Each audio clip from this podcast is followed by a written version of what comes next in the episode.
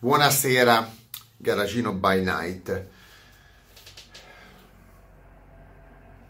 Cosa vi devo dire? Vi parlo di un altro video. Ultimamente vedo un po' di video, ma perché me li segnalate voi? A me che cavolo me ne frega.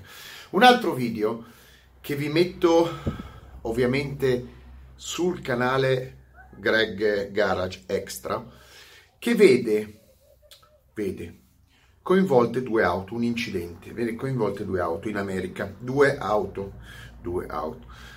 La prima è una Tesla Model X e la seconda una Nissan GTR. Allora, se voi andate a vedere il video, poi lo vedete, insomma, vedete voi. Il risultato di questo incidente è due macchine da buttare, due macchine da buttare, ma soprattutto la Tesla ha perso completamente la parte posteriore. Allora, tutti, tutti, perché fa più scena, fa più scena, no? Fa più scena, tutti i giornali, insomma, le, i siti eh, americani in giro per il mondo e anche quelli italiani hanno detto la Tesla divisa a metà. No, in realtà non è divisa a metà. La metà è la metà. Tre quarti non è, tre quarti, non è la metà, quindi non è divisa a metà, ha perso il culo, cioè ha perso la parte posteriore la parte posteriore. Siccome la Tesla Model X ha tre file di sedili, ha perso l'ultima fila di sedili dietro le porte. Praticamente il pezzo dietro le porte, dietro quelle di ali di Gabbiano, è sconnesso, proprio non esiste più, è separato dalla macchina. Quindi la notizia è sostanzialmente una Tesla spezzata a metà. E gira tutto attorno. Da una parte c'è gente che dice guarda che macchine di merda che fa la Tesla e dall'altra parte c'è la gente che dice sì, però gli occupanti sono salvi. Come al solito la gente ragiona per minchiate. E allora devo venire a mettere i puntini sulle i. Ormai io sono uno che mette i puntini su, vado in giro a mettere i puntini sulle i. Siccome tutti parlano, e allora vi do un giudizio definitivo io io chiaramente, gli altri non, fette, hanno delle fette biscottate, delle fette di prosciutto sugli occhi. Allora io mi sono guardato il filmato dell'incidente, cioè non c'è l'incidente, c'è il risultato dell'incidente. Considerazione da farsi. Un incrocio americano molto largo, un troglodita, un troglodita youtuber bimbo minchia alla guida della Nissan GTR la Nissan GTR era guidata da un bimbo minchia youtuber brasiliano metrosessuale. Primo fatto. Secondo fatto, eh, incrocio non si è capito bene la dinamica perché non c'è ancora un report esatto. Qualcuno è partito col rosso o qualcuno è passato col rosso.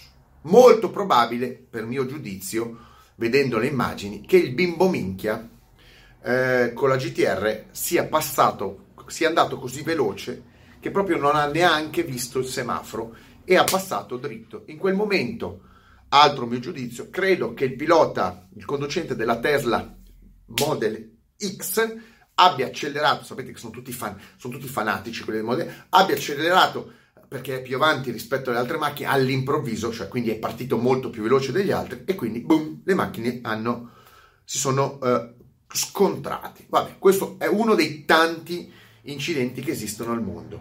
Però, siccome tutti hanno focalizzato o sulla merdostruttura della Tesla o sulla grande capacità di resistere agli urti, vi dico la mia. Allora, caso Nissan, la Nissan si è fermata dopo 200 metri vuol dire che la macchina andava velocissimo, velocissimo, comunque probabilmente a più di 150 all'ora, eh, che l'impatto è stato a coltello nel burro, perché non ci sono stati ribaltamenti della Tesla, non ci sono stati movimenti strani nella struttura della Tesla, semplicemente la Nissan è passata portandosi via un pezzo di macchina.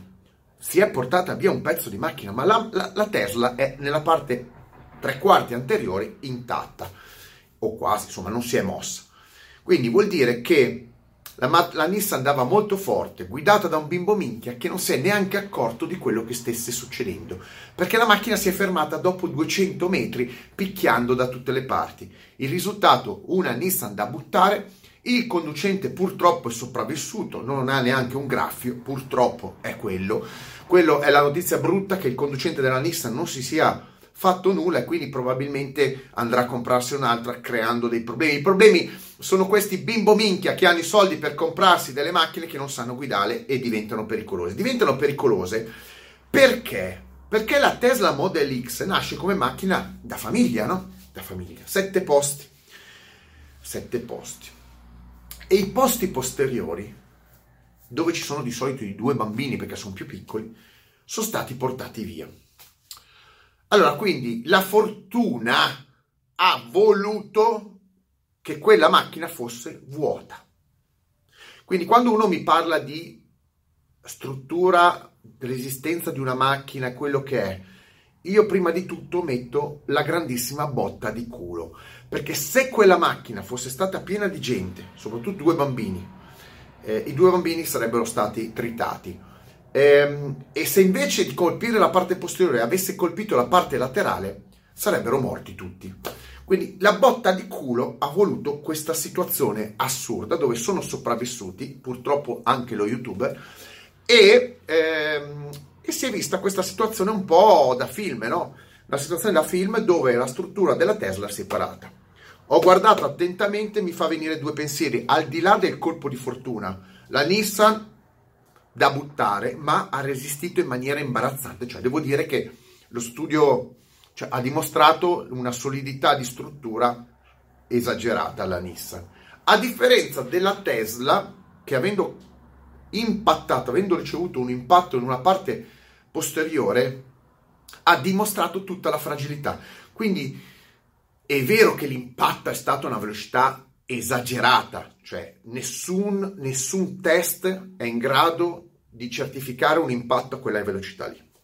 Quindi è quello che è successo, è una cosa anomala. Però risulta chiaramente che la Model X, a causa delle portiere, si è rotta in una maniera praticamente eh, programmata, ovvero ha ceduto la parte bassa del telaio davanti alle ruote tra le ruote e le batterie e la parte superiore dove ci sono le ali di gabbiano eh, che indeboliscono la struttura. Questo è un dato di fatto. Quando io ho visto la prima volta quella macchina lì, quando vidi la prima volta quella macchina lì e dissi queste qua sono una buffonata, ste porte ad ali di gabbiano, perché indeboliscono la struttura, una macchina così grossa dovrebbe avere ancora più struttura, il, il, il, il caso mi è venuto proprio a, a, confermare quello che pensavo. Rimane il fatto che l'impatto è stato un impatto anomalo a una velocità assurda e centrata perfettamente, quindi un coltello in mezzo alla Tesla che gli ha fatto partire via la macchina. Quindi qual è l'insegnamento? Perché ci vuole un insegnamento sempre, cioè sempre ogni, ogni, ogni cosa deve portare un insegnamento. La prima è che la gente e lo dico da uno che le ha fatte le scemate, dovrebbe andare in città un po' più piano. Non a 160-170 perché quella ha, è passato via a bomba ehm, con la Nissan. Che certe macchine bimbo minchia non dovrebbero guidarle e ehm, che tutto sommato la fortuna negli incidenti gioca sempre o sfortuna, fortuna o sfortuna, gioca sempre la partita più importante, voi potete essere sulla macchina più sicura del mondo, ma se picchiate l'orecchio male vi ammazzate o viceversa, potete girare su un tombino merdoso che si è fatto praticamente della carta stagnola con cui avvolgete il sandwich e invece sopravvivete. Quindi la fortuna negli incidenti è la parte non controllabile. Sta di fatto che, ripeto, la Model X, macchina pesante, macchina grossa, ha imbarazzantemente eh, perso un pezzo. Perso un pezzo. È vero anche oltremodo che ho visto un Q5, un Q, anzi un Q7 Audi picchiare contro un palo e dividersi a metà. Quindi sostanzialmente il risultato, la morale è che la velocità uccide sempre a meno che eh, il risultato non sia fortunoso. e che le macchine resistono indipendentemente dal buon progetto che hanno. La Tesla è una macchina che resiste, ha preso 5, 8, 27 stelle, ma resistono finché i livelli, i livelli certificati, che sono molto bassi, eh, rimangono, ecco, l'impatto rimane all'interno di, quei, di quegli standard certificati. Gli standard certificati sono molto bassi, di conseguenza tutto quello che viene dopo è che la macchina, che sia una Tesla, che sia qualsiasi altro oggetto, se colpito a una certa velocità si apre in due. Tutto qua, è inutile fare un attacco nello specifico alla Tesla, è inutile giocare a che macchina sicura, che macchina insicura.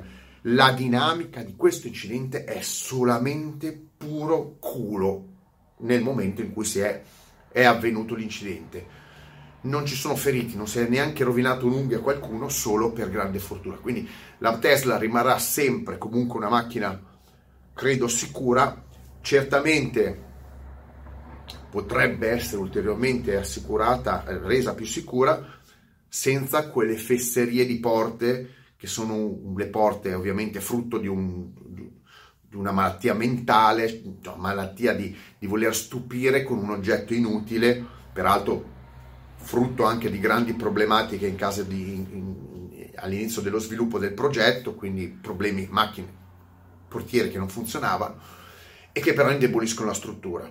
Per fortuna non c'erano bambini nella parte posteriore, non che fosse resistita la struttura posteriore non ci sarebbero, non sarebbero successi feriti, anzi probabilmente arrivo a dire che in questo caso la non rigidità strutturale della Tesla in quel punto ha evitato danni ulteriori.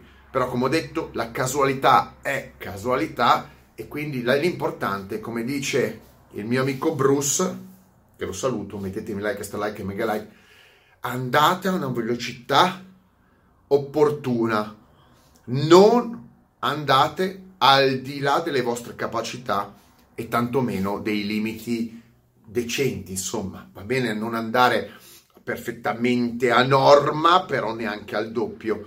Ed evitate gli youtuber, gli youtuber e i bimbo minchia e i metrosessuali. È tutta, è tutta, è tutta gente che non sa guidare. È, oggi per farsi, ve lo continuo a dire, non è il primo youtuber che fa incidenti. Per farsi i video vanno in giro a velocità non opportune per le loro capacità, con macchine nettamente più prestazionali delle loro capacità e poi fanno gli incidenti. Poi loro si salvano e magari ci scappa il morto. Qua se c'erano due bambini, c'erano due bambini morti e lui se la cavava lo stesso. Quindi capite la gente, quando io dico io non vado in giro a fare filmati in strada a cercare di dimostrare che so guidare una macchina, è per queste ragioni. Non serve. Dovete semmai invitare gli youtuber a non farli filmati se ci avete un cervello. Invece c'è qualcuno che eh, continua a incitare la gente, voglio i filmati, voglio i filmati. Avete due possibilità, o andate voi a farveli, o pagate qualcuno che va in circuito, paga i circuiti e va dentro in sicurezza. Per strada purtroppo il rischio è sempre elevato ed è un attimo superare i limiti e soprattutto non sfruttare la macchina. Se volete fare i filmati a 120 all'ora, a 90, a 90 all'ora, chiunque li può fare con qualsiasi camerina.